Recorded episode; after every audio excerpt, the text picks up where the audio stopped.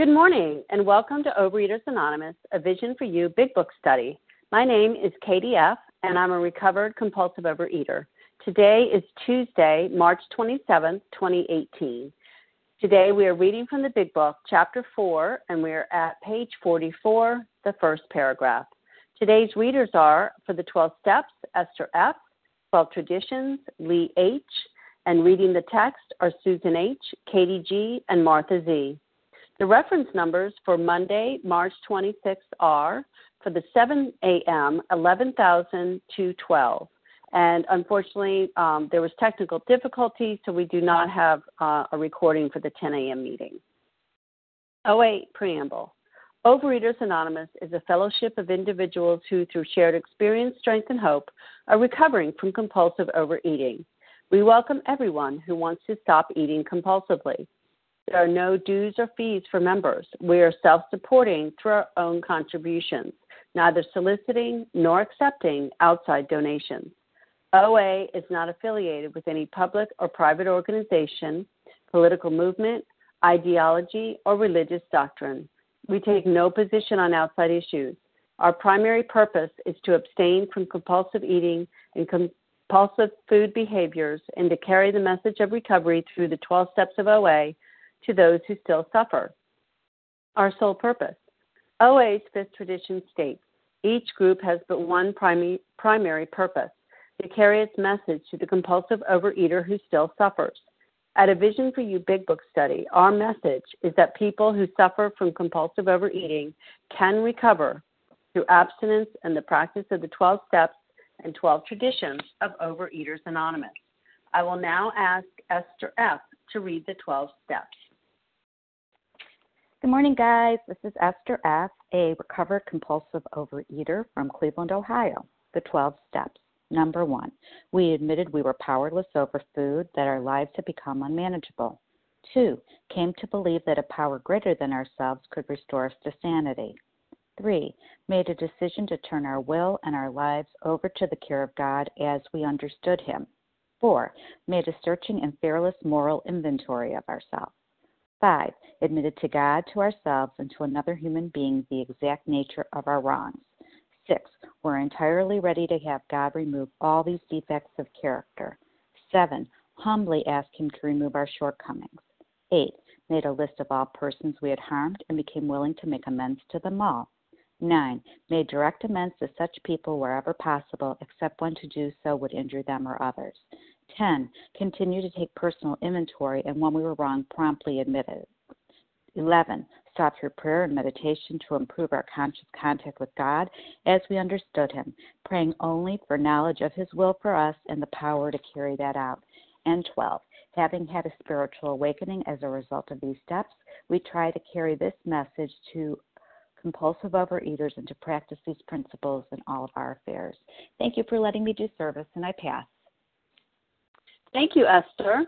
I will now ask Lee H. to read the 12 traditions. Good morning, Katie. This is Lee H., a recovered compulsive overeater from Nashville, Tennessee. The 12 traditions. Number one, our common welfare should come first. Personal recovery depends upon OA unity. Two, for our group purpose, there is but one ultimate authority a loving God as he may express himself in our group con- conscience. Our leaders are but trusted servants, they do not govern. Three, the only requirements for OA membership is a desire to stop eating compulsively. Four, each group should be autonomous except in matters affecting other groups or OA as a whole. Five, each group has but one primary purpose to carry its message to the compulsive overeater who still suffers. Six, an OA group ought never endorse, finance, or lend the OA name to any related facility or outside enterprise, lest problems of money, property, and prestige divert us from our primary purpose. Seven, every OA group ought to be fully self supporting, declining outside contributions. Eight, Overeaters Anonymous should remain forever non professional, but our service centers may employ special workers. Nine, OA as such ought never be organized, but we may create service boards or committees directly responsible to those they serve. 10. Overeaters Anonymous has no opinion on outside issues. Hence, the OA name never ought to be drawn into public controversy. 11. Our public relations policy is based on attraction rather than promotion. We need always maintain personal anonymity at the level of press, radio, films, television, and other public media of communication. 12. Anonymity is the spiritual foundation of all those traditions, ever reminding us to place principles over personalities. Thank you for letting me do service this month, and I pass. Thank you, Lee. How our meeting works. Our meeting focuses on the directions for recovery described in the Big Book of Alcoholics Anonymous. We read a paragraph or two from the literature, then stop and share on what was read. Anyone can share, but we ask that you keep your sharing to the topic and literature we are discussing, and that you keep your share to approximately three minutes. Singleness of purpose reminds us to identify as compulsive overeaters only. Our abstinence requirement for moderators is one year, and for readers is six months. There is no abstinence requirement for sharing on topic. This meeting does request that your sharing be directly linked to what was read. We are sharing what the directions in the big book mean to us. To share, press star 1 to unmute. Once you are done sharing, let us know by saying pass, then press star 1 to mute the phone. In order to have a quiet meeting, everyone's phone except the speaker's should be muted. Today, we resume our study of the Big Book on page 44, the first paragraph, and Susan H. will begin reading just that one first paragraph. Thank you. Hi, this is Susan H., um, recovered compulsive eater from Ohio. Grateful this morning. Chapter 4 We Agnostics. In the preceding chapters, you have learned something of alcoholism. We hope we have made clear the distinction between the alcoholic and the non alcoholic. If, when you honestly want to, you find you cannot quit entirely, or if when drinking you have little control over the amount you take, you're probably alcoholic. If that be the case, you may be suffering from an illness which only a spiritual experience will conquer.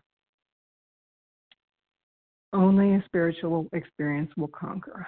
Um, and this speaks the truth right up front.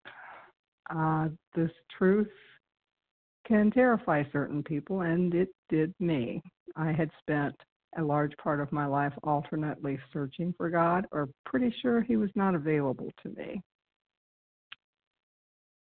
I, I would call myself an agnostic, or at the at the time I would anyway. Um, I was so sure of my worthlessness from a lifetime of compulsive eating versus trying to control it and failing miserably that I just did not think uh, the master of the universe here could uh, could take an interest in my little problems. Um, this paragraph starts out by kind of reviewing what the problem is.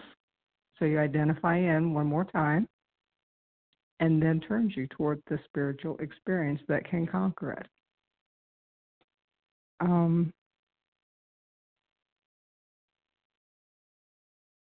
I'm just grateful for the spiritual experience being a part of it. Uh, what frightened me at first has been the true gift that I have received from this program. I just I had no idea that there there was a higher power and he's with me and he's with me always and he was with me always I I just did not have access so I'm very grateful for what I've learned and, and for the spiritual experience that has been sufficient to make a personality change in me. Um, I will pass. Thank you, Susan. Okay, if you're just joining us, we're on page 44, the beginning of chapter 4, We Agnostics. Um, who would like to sh- share on that first paragraph? Nancy Katie G. from Boston. Nancy Larry G. Katie G. Larry K., Harlan G. Jackie in Charleston. Jackie, Amy what's G. the? Amy G. Okay. Okay, well, let's go with that group. Um, Nancy H., Katie G., Larry K., Harlan G., Jackie, and Amy G. Go ahead, Nancy. Good morning, everyone. This is Nancy H. from Massachusetts. I'm a grateful, recovered compulsive overeater. And this uh, paragraph, would, if anyone looked at this paragraph um, and tried to determine if they were an alcoholic or not, or a compulsive overeater, um, they would have no doubt, actually, because if you, when you honestly want to, you find you cannot quit entirely, or if when drinking you have little control over the amount you take, you're probably alcoholic. And that to me means that um, I'm not a weak willed glutton. I'm not a, a bad person trying to be good. I'm a sick person trying to get well. And it means to me that I don't have control, so there's no question in my mind as to whether I have this disease or not. And I can't quit when I start, I can't quit. And once I've quit, I can't seem to um, stay stopped. And uh, I have little control over the amount I take.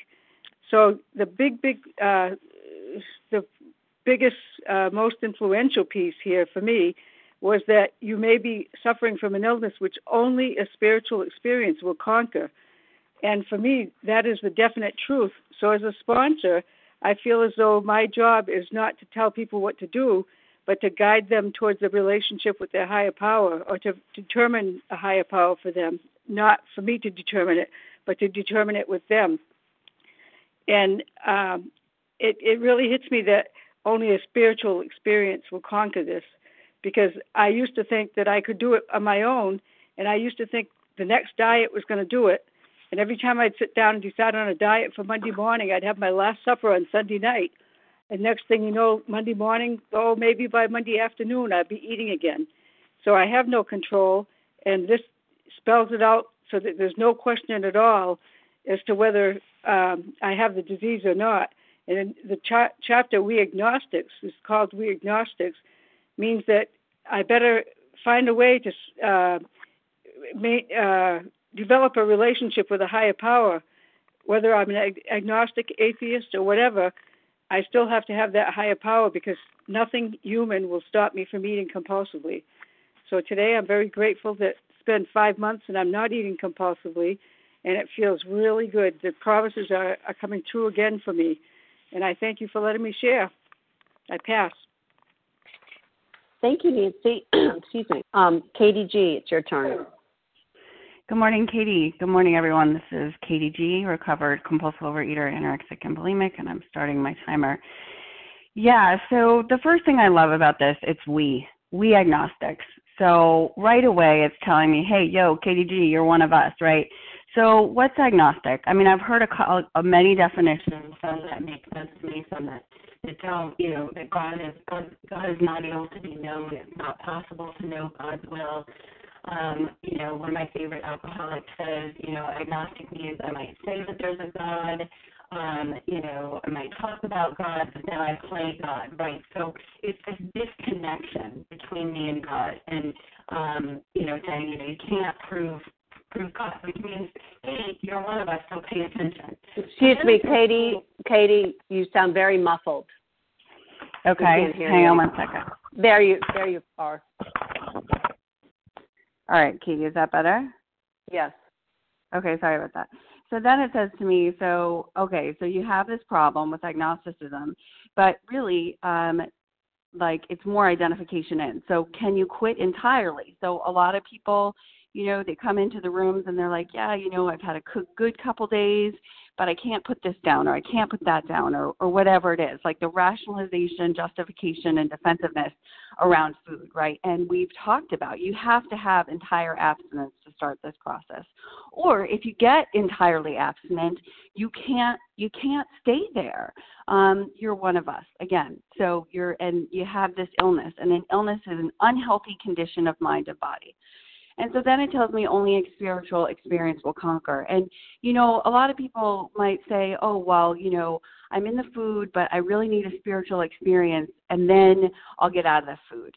But I want to be really clear that in my in my experience, I could not get to God I could not even start the work to approach God if I was not willing to put the food down and be entirely abstinent. I could not have a spiritual awakening as the result of these steps, which is the only way in my in my experience that I've gotten to God is by doing the work. This isn't about going to church, going to temple, going to Buddha, Allah, whoever it is you worship, and saying, "Hey, you know what? You got to heal me." It is eventually, maybe, and maybe that's what's going to work for you. But if you are a selfish, self-seeking, dishonest, and frightened food addict like me, I have to do the steps. Something has to break down my ego and my will, and that is the 12 steps. So, for me, again, you know, just looking at this chapter, it's so important. It's the start of step two. Do I identify in do I have this illness? And if I do, what are my old beliefs? What is preventing me from from getting to this God? And that, you know, step two is only I came to believe in a power greater than me that could restore me to sanity. I don't under, need to understand who he is, what he looks like, or what her shape or form is. I just need to know what my old beliefs are and how to start this process of uncovering discovering and discarding to get to God. And with that, I pass. Thank you. Thank you, Katie. Larry K., you're up, followed by Harlan G. Hey, Katie. Good morning. Thank you for your service. Um, it's Larry K. I'm, I'm recovered this morning. So um, I'm just going to zero in on on the word um, illness. It talks about an illness. You may be suffering from an illness, and you know I, I think it's important for me to to take a look at the word disease um, the word disease can be confused um, because its meaning has changed uh, from its basic origin over time, and that's okay. In its simplicity, you know, the uh, the first part of the word dis denotes means a reversal of something. And ease, of course, means the absence of difficulty, or better yet, you know, effortlessness. So, so the, the word disease, taking a look at the illness, literally means the reversal of this natural state of effortlessness. And I need to know that because when practicing my disease in the midst of this progressive illness, my life was anything but effortless. I didn't go with the flow. I was not comfortable in my own skin. In fact, with nearly everything I did, you know, the one common denominator was it was struggle it always felt like I, I was swimming upstream. It was always a struggle, and however successful I was in certain areas of my life, life felt like a like a battle. Where at the end of each battle, you kind of needed like an accountant to tally the dead bodies on the battlefield of life. That's what it felt like for me. So in the big book, you know, I have to learn that if you have this thing, this allergy of the body, and, and this mental twist, the only chance of being brought back into a, kind of a place of homeostasis, of balance, is a spiritual awakening. And the spiritual awakening is the result of these steps. It brings me back into a natural state of effortlessness. It's like hitting, you know, uh, it's like hitting uh, uh, Control Alt Delete. It's kind of a reset. And now my computer may be exposed to another virus, using a poor analogy here, but but I have access to the Geek Squad, right? I have access. I have a process by which I can stay in this state of effortlessness when I'm brought into alignment with my higher power, and it happens from through the steps.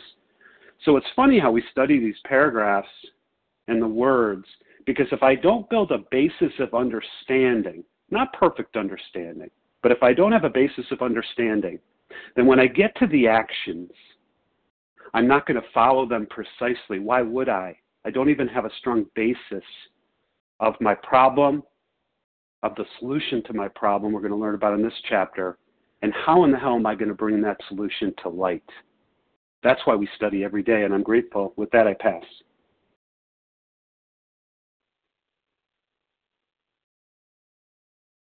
Thank, thank you so much, Larry. Sorry. Um, okay, Harlan G., you're up, followed by Jackie. Thanks, Katie, and thanks to Team Tuesday for making this wonderful meeting possible. I'm Harlan G., and I'm a recovered compulsive overeater in Scottsdale, Arizona. I look at the title of this chapter and it says, We Agnostics. And for decades of my life, I came into this chapter and I read it in my mind as we atheists, and that's not true. An atheist is someone who believes that there is no God. A believer is someone who believes that there is a God. What is an agnostic?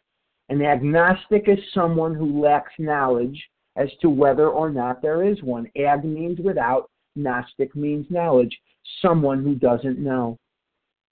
And we look at this chapter, and this is the first of the, uh, this is the only chapter really, where we're going to strictly talk about uh, step two. But it says once again, it says here, in the preceding chapters, you've learned something of alcoholism. What did we learn of alcoholism? We learned that alcoholism is defined as an allergy of the body, an adverse abnormal reaction of the body to a food, beverage, or substance, and a twist of the mind which drives us irresistibly into the food in search of relief from the untenable, unbearable, unrelenting pain of not eating. Now, when I came into this program, I, like many of us, tried to drag a God from my childhood into my program, and it didn't work. Like many of us, I felt God had screwed me over.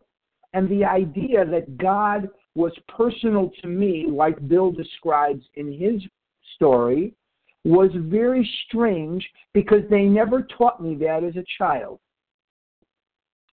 My God spoke only Hebrew. I didn't like that.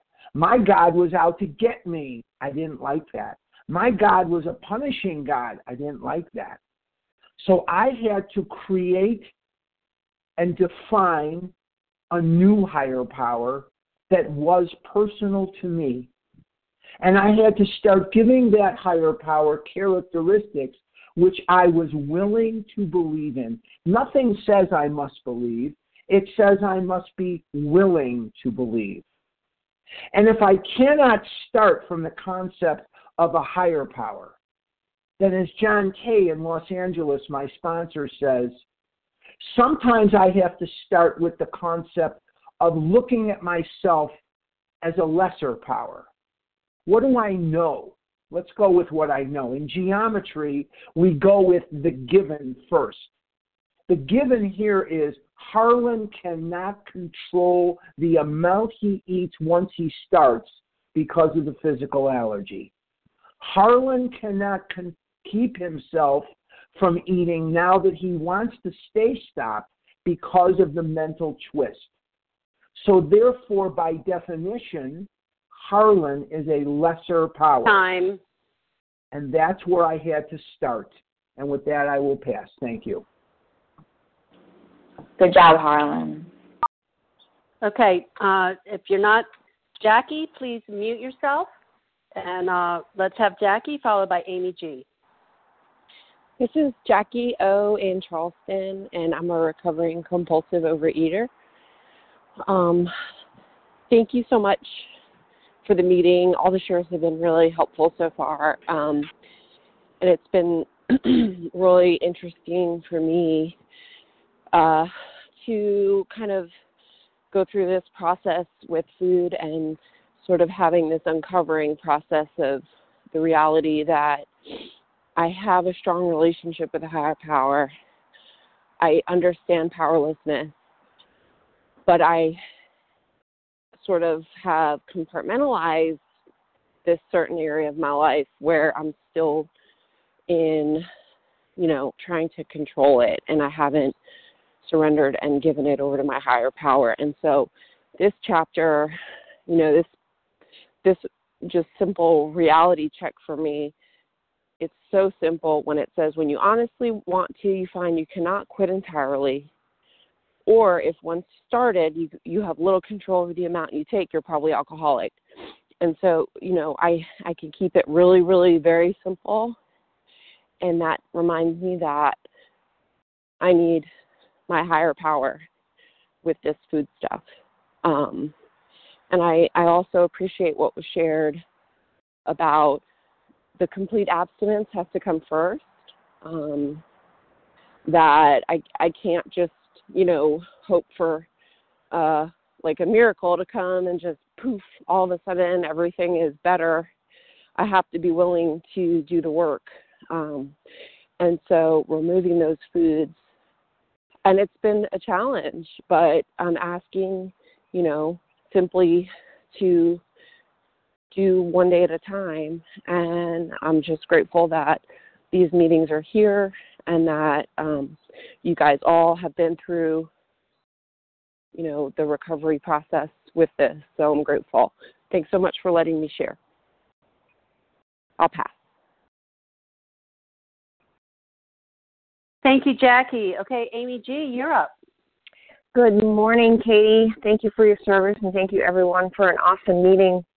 I too am going to focus in on if that be the case, you may be suffering from an illness which only a spiritual experience um, experience will will conquer, uh, conquer, win, beat.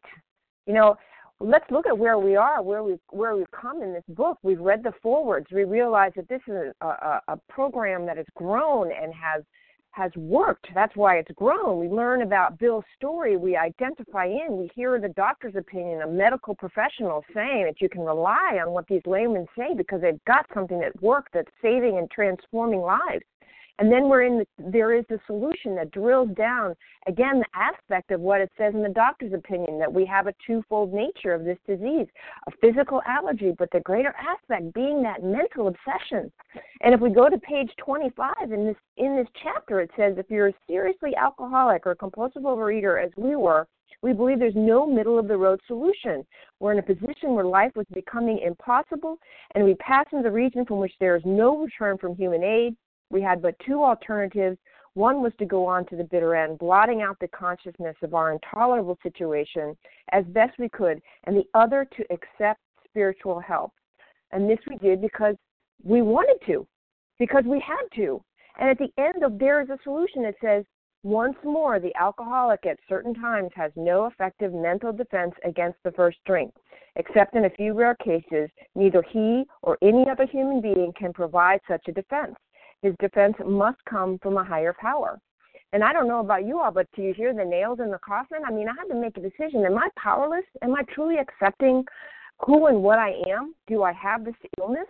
And if I do, then my defense cannot come from me because a sick mind can't heal a sick mind. And if I have this mental obsession and I make this decision at step one, then here comes step two. I've got to believe in a higher power, whatever that higher power is. And I've said it before, you know, my sponsor said to me, I don't care if you think it's Jesus, Buddha, or the universal vibes of a tree, as long as it's not you and it's greater than you. And here we are in We Agnostics, where they knew how much of an issue this was. We've dedi- they've dedicated an entire chapter to it to say, hey, the solution is not a diet. That's like putting a band aid on a bullet wound.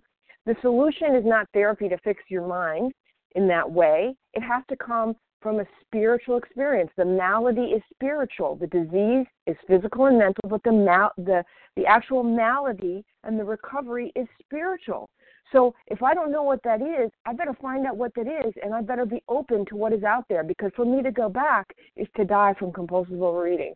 So I had to be willing to be honest, open, open, and willing.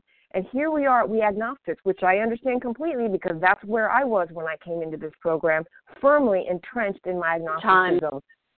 So I had to be willing to be open to listen to what was going to be said, and that's what we're going to do here in this chapter. And with that, I'll pass. Thank you, Amy. Okay, if you just joined us, we're on page 44, the first paragraph of chapter 4, We Agnostics. Who else would like to share? Lisa B. Rita B. O. Lisa B. Okay, wait Elaine a. B. Just a second. Vasa O. Irini. Lisa B. Just one moment. Darian Tech. Okay. Vasa O. Lisa B. Nessa R. Elaine B. I heard. Elaine B. Reva Darian P. K. Reva P. Darian K. Reva P. Darian K. Okay, did I hear Nessa R? Or was it Reva P? Sometimes your voices sound the same. Yes, okay. Yes, you did. You did. Yeah, I did hear you. Okay, great. Okay. Did I miss anyone? I have Vasa O, Lisa B. Did Nessa you hear me, R, Preet Kieran? No. Preet, Kieran, and um, Irini. I miss. Okay, just sorry. sorry. Let me start over. Vasa O, Lisa B, Nessa R, Elaine B, Riva P, Darian something, Preve something, and Irini. And we'll try to get all those in. Vasa O, you're up, followed by Lisa B. Thank you. Thank you, Katie, for your service, and good morning, everyone. I'm Vasa, grateful, recovered, compulsive overeater, calling from Florida. And uh, I like this uh, chapter, We Agnostics. Um, I was born in a communist country and lived there for 15 years, and we were taught in school there was no God. And uh, a lot of people uh, lost their jobs if they went to church and and it, it was very chaotic in the communism. So, and then I also grew up in a religious home, so I was really confused, you know, whether there is really God or there wasn't. But anyways, I'm just so grateful that I was given the, uh, you know, the the disease of compulsive overeating, and I did grow up also with a fear for punishing God, that God was going to punish me, and was going to get me. And i remember you know imagining god in heaven and had a uh, a notebook in front of him and writing all the sins all the what vasa was going on earth. So when i die i was going to be punished or put in hell. I mean craziness that went in my head but that's the truth. That's what i thought and believed. But i like this paragraph. If when you honestly want to you find you cannot quit entirely or or if when drinking you have little control over the amount you take, you're probably an alcoholic. I'm food addict. If that be the case, you may be suffering from illness which only spiritual experience will conquer. And uh, I had no understanding when I came to Overeaters Anonymous about uh, the spirituality. I had no, no understanding about the allergy. I had some understanding with the mental obsession because I was always thinking about the food, but that I thought that was uh, normal. So I had the gift of desperation, and uh, I remember when I heard people, uh, "That's a gift." How could it be gift? How could I put all these alcoholic foods that I love so much down, and especially for the rest of my lifetime? And uh, you know, but I needed to do that because it was drug and it was killing me, killing me so uh, I made a decision. I was ready and willing to surrender to a higher power greater than myself to help me. I didn't know who this higher power was going to be, but I did it anyways. I I couldn't do it any longer by by myself. So my sponsor that that time said, Vasa, the only way we can do this if we find us if we find out God um, a higher power that's greater than ourselves. And I was so so ready willing because I really didn't want to die. It was going to kill me. And um I you know, I'm just going to sit I don't want to share too much, but I will share a little bit later, you know, maybe tomorrow the day after tomorrow, how that spiritual experience came to me. Thank you and I pass. Thank you, Vasa. Lisa B, you're up, followed by Nessa R. Good morning, Katie. Thank you. This is Lisa B. I'm a grateful recovered compulsive overeater, and thank you for your service this morning. Um, I wanted to share my experience, strength, and hope on this reading today. For me, analysis paralysis, like just keep thinking about things, that was my biggest problem. And I think what really helped me was to get the understanding with this chapter, it's all about just being willing to believe and that my way is not working. It's never worked. That I'm screwed with this illness, that I will die, but I will die a long time in my body, I mean, in my mind, in my spirit, in my soul, a long time before my body will give out.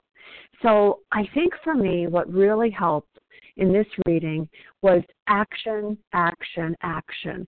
I every morning when I was in this chapter with my sponsor, um, I knew I can't think. Don't think so much. Just get up, have your game plan for today. Who am I going to be calling? What am I going to share on with these calls?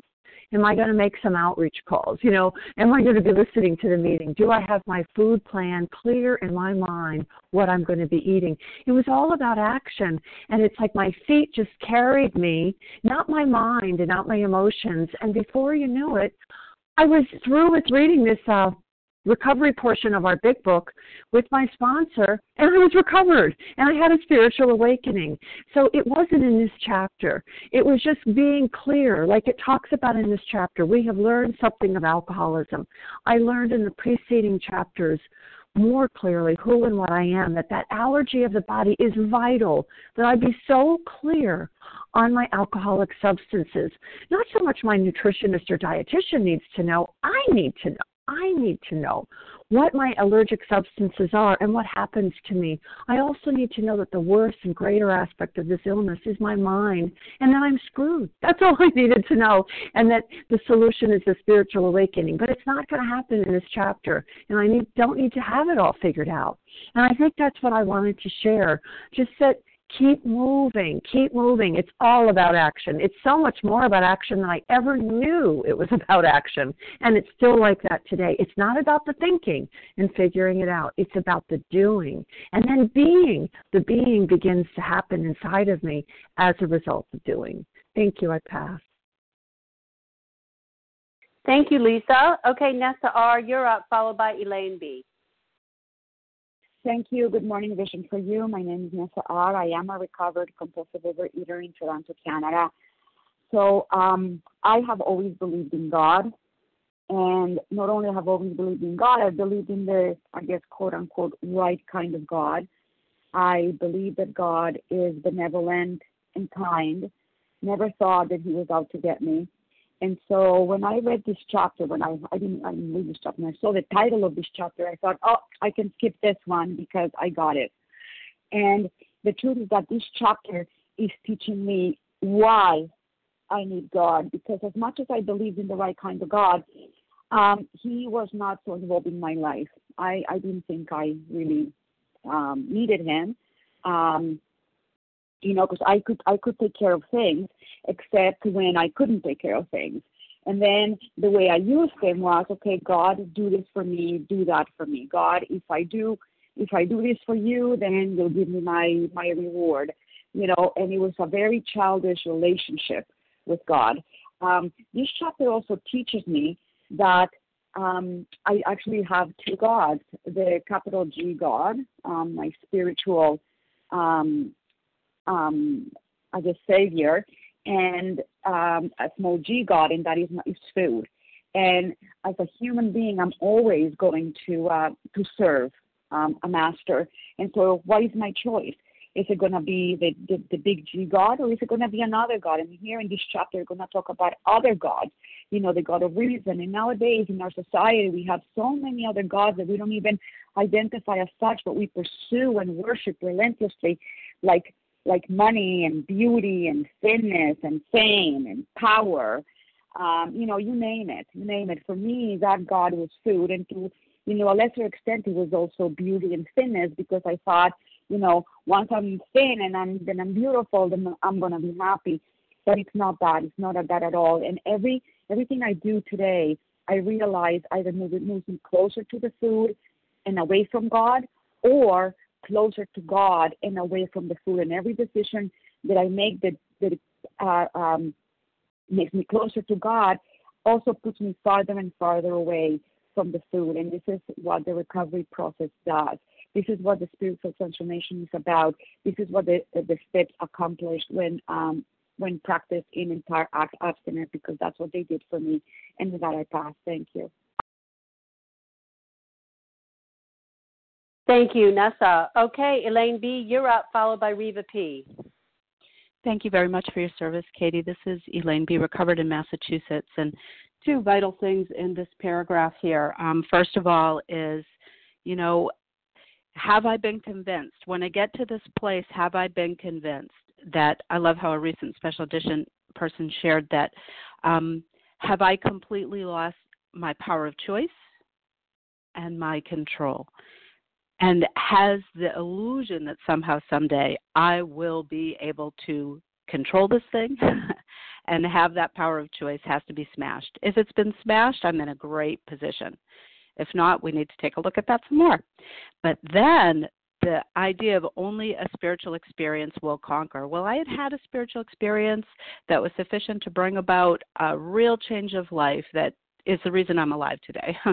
Many years before, but you know, we agnostics. To me, agnostic means I just don't know. And you know what? I think I have to know everything. I think I have to have all the answers. I think I have to keep all the balls up in the air. I think it's all up to me those are some things that I still have to battle even today. And I'm so grateful that I can set aside everything that I think I know about this power greater than myself that clearly was not enough for me to put down the food, as I discovered in a drastic relapse. And I walked out of, uh, you know, working with my sponsor, still in the rooms of OA. I was so impressed when I came in and you said people, I heard people say they get on their knees every morning and ask for help and get on their knees every night and say thank you. And that was something in all my spiritual experience I had never done. But then I learned so much more. Um, and and yet I hadn't had the spiritual awakening. I hadn't made it through the steps to find what I needed to find. And what I found was that I had a God of my misunderstanding. That as I did my step five uh, and gave gave away the things that I understood, that I resented, whatever, I saw the block. You know, we're not guaranteed that that um, we'll get a spiritual awakening in step two or three or four or five or six. We're just guaranteed it's going to happen. By the time we're in 12, we will know a power greater than ourselves that's not only um, sufficient for us to have a daily reprieve from the food. But you know what? It's sufficient to get me through every day because I get agnostic every day. When I start fearing, I have that God of my misunderstanding showing up. It's not going to be enough. It's not going to be enough. And I can pull back, do a 10 step, get in the day, get back to trust and reliance. I can get my head on straight again, and I don't have to pick up the food. And with that, I pass. Thank you. Thank you, Elaine. Excuse me. Thank you, Elaine. Reva P., you're up, followed by Darren. Good morning. It's Reva P., grateful, recovered, compulsive overeater in Toronto. I wanted to share on the word agnostic and not knowing. Um, and as other people have shared, I thought I was supposed to know and I was smart so I should be able to figure things out. And the first thing that I absolutely did not know how to fix was my food and this disease. And I was doing the same thing every day, telling myself I wasn't going to do it again in the morning and ending up in the same place every night. Um, and it was wonderful to reach a point and to be told that I wasn't supposed to know.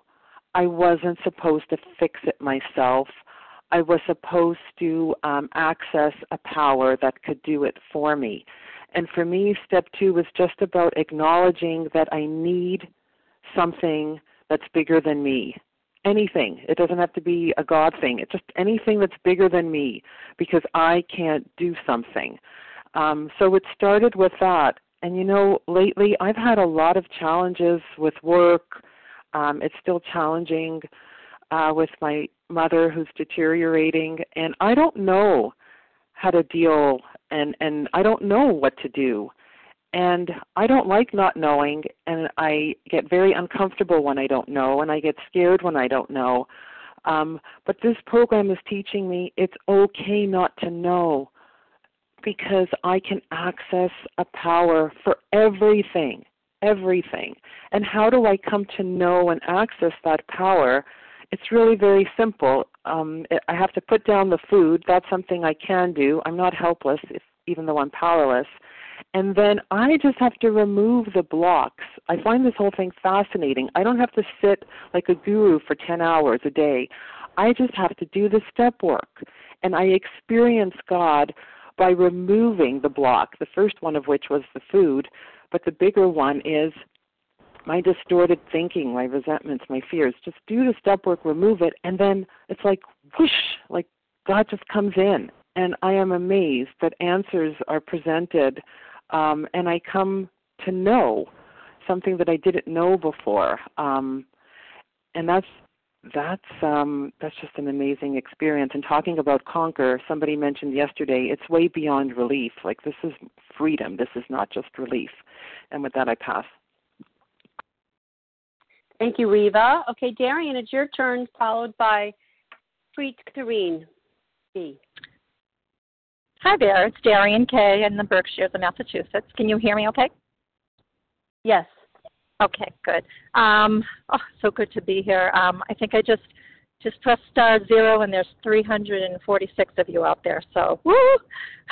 Biggest meeting I've been to, um, but awesome and, just huh, so blessed. Um, so I was just thinking um, just about the um, the just the God piece, I guess. Um, you know, so I I thought in my mind, this is how my mind operated, that because um, I'm of the Jewish faith and I was bar mitzvahed, that past mitzvah, I, you know, I was religious because I I went all the way to 13 years old with um, religion. Big deal, right? Um, and then um, and then when I first came into program and people were telling me to get on my knees, I was like, oh, no, we just don't do that. Um, and I just thought, you know, how could I ever get this program if I, you know, don't, you know, do that kind of thing every day, twice a day? Um, and very wise people in program very early on uh, when I first came in said, you know, just think about God as a practical God um, and just try to find what's comfortable for you. And even if you don't get on your knees, just humble yourself somehow so that you're not God and you're um, you know in in more of your right place. Um, and i also had to believe which was really hard that my food problem and food addiction was important enough for god to take on.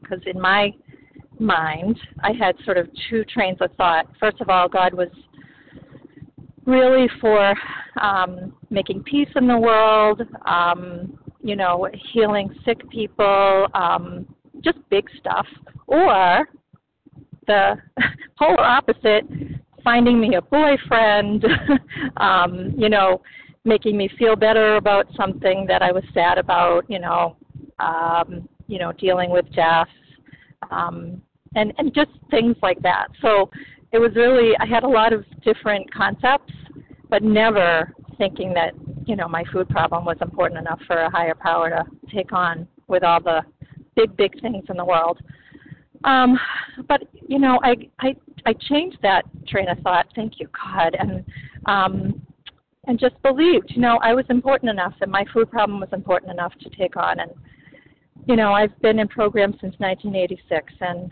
um you know it's just been such a miracle. And i feel like my little spiritual awakening was when I was by myself weighing and measuring my food, and I made a phone call and I said to somebody, "There's nobody else around, and I'm still measuring my food honestly." Like that just it just blew my mind that nobody had to watch over me. And she said, "Yep, that's that's what it is. You know, you really Time. can work this program. Thank you. You can work this program no matter where you are, no matter who's around. Um, it's it's all about that higher power in your life, um, helping you on a daily basis just to get through each day, each meal, um, each each thing in, that we that we have to deal with. So I am so so grateful. Thank you so much for listening. I'll pass. Thank you, Darian. Okay, Preet Kiran B, you're up, followed by Irini. Thank you. Um, may I be heard? Yes. This is Preet Kiran. Thank you. This is Preet Kiran B. I'm a compulsive overeater and grateful to be in this vision meeting. Um, I um, my experience is that um, the in the well, I sat in AA meetings for many many years instead of OA meetings because um, I felt like that's where I could get the program and um, and I and hear it. And maybe that was just my ears, and uh, it's not to make anybody or anything wrong or bad, but it's just where I could hear the program. And um, and my first sponsor, they said, pick someone who has something, you know, um, that you want. And I asked this lady Christine to be my sponsor, and she asked me, um, "Do you have a higher power?" I said no, and she said, "Well, you can borrow mine." and that was my first experience of a higher power um, and i um, and then from there, she said it could be anything. And for me, it became the sunlight after I borrowed hers. But I continue and to, with my food addiction, um, listen for the higher power and act on the higher power. I heard somebody say about the action. Um, the higher power is sometimes the action before I even know what it is. But one um, that came to me in the last couple of years was um, about eating at night and being fearful I was going to eat after dinner. and I remember hearing one lady say in a meeting, she says, I'm really glad when my dinner's done because more than likely I'm going to abstain from compulsive overeating that day if I get through dinner. And I used that, and um, lo and behold, dinner wasn't the hardest meal anymore to finish because then I wouldn't be eating till breakfast. It became easy because I was borrowing Natalie's higher power, or at least I heard my own higher power say, That's a good idea. Just be grateful when dinner's over you ate your three meals or you ate whatever your food plan was and you're probably going to go to sleep you know sober on food today and um so i use that and and that's how i work with a higher power um it changes it doesn't have to be defined it is a lot of times i find that it comes through after the action so if i ask higher power or I don't ask higher power, but I rely on the higher power, or the care of the higher power, in some form. Something I hear, something I do, something is there that brings me more into the light than the dark. That works for me. That's all I have. Thanks, Beth. Thank you so much. And Irini, you're up. Thank you, Kat, Katie, for your service. Thank you so much. Good morning, my spiritual brothers and sisters. My name is Irini M from New York, and I'm a very grateful, recovered, compulsive overeater. Thank you, God, always giving credit where credit is due.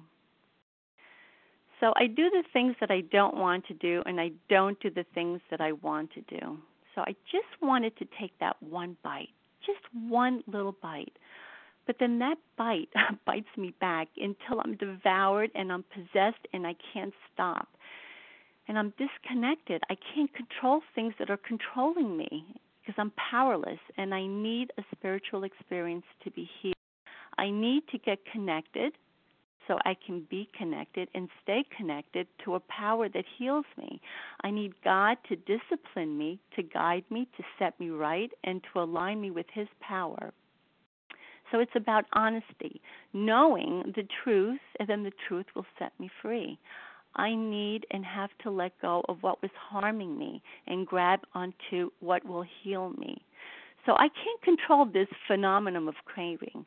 So once I take that first bite, that triggers and I call it a monster. It's inside of me. It, it it has tasted that bite that I took, and it all of a sudden it's awakened from its sleeping, and and now it's even bigger and stronger than ever. And then I have gone to sleep. You know, I cannot be awake and asleep at the same time. I cannot serve two masters. Either I walk around sleeping and possessed and controlled by this monster inside of me, or I admit reality and the truth. I had to starve that monster and start feeding my soul by getting connected to God. So I can be awakened and starve the monster to sleep. So my spiritual path is to continue to be connected to be awakened, leaning closer into His light and further away from my darkness. Being recovered means standing on God's foundation and through His power manifesting one of the spirits of the fruit, which is actually self control. Thank you, God. I pass.